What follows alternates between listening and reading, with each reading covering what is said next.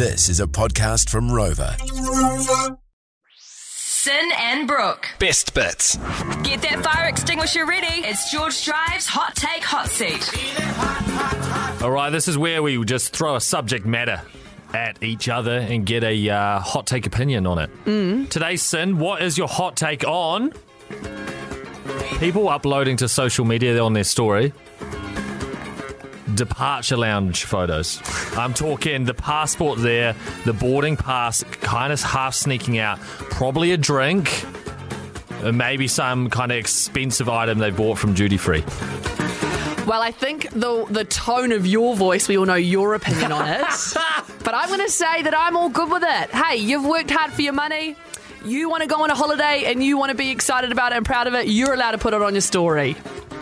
That is my opinion on it, Brooke Gibson. All right, okay.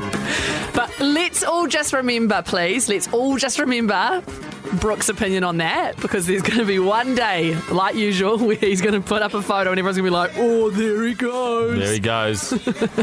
and you suckers will be, you guys suckers will be left here in winter, and I'll be en route for a European summer. yeah, You're going to have a little cocktail with a little umbrella in your photo. Yeah, that's the thing. Hold on, new thing. If you're taking a departure photo, you've got to get like the most outrageous drink, not Yeah, just nice. a beer. Nice cockies. Yeah.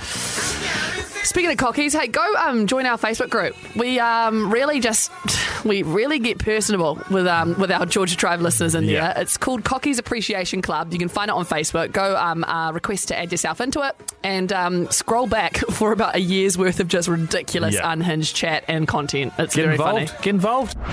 Want more? 3 till 7 p.m. weekdays on George FM.